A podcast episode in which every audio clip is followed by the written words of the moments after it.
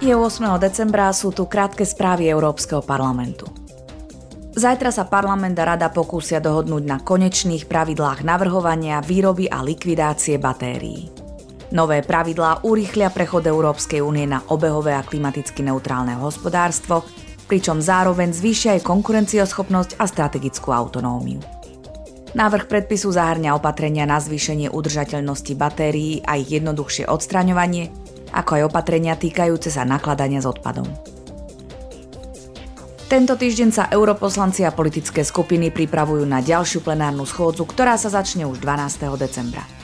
Budúci týždeň bude Európsky parlament v Štrasburgu diskutovať o stratégiách na ochranu demokracie pred zahraničným zasahovaním aj o výsledkoch konferencie o zmene klímy COP27. V rámci cyklu diskusí Toto je Európa si zas vypočuje slovinského premiéra Roberta Goloba. Výbor pre práva žien a rodovú rovnosť dnes organizuje medziparlamentnú schôdzu.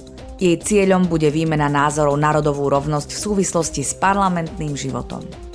Osobitná pozornosť sa bude venovať uplatňovaniu hľadiska rodovej rovnosti v národných parlamentoch.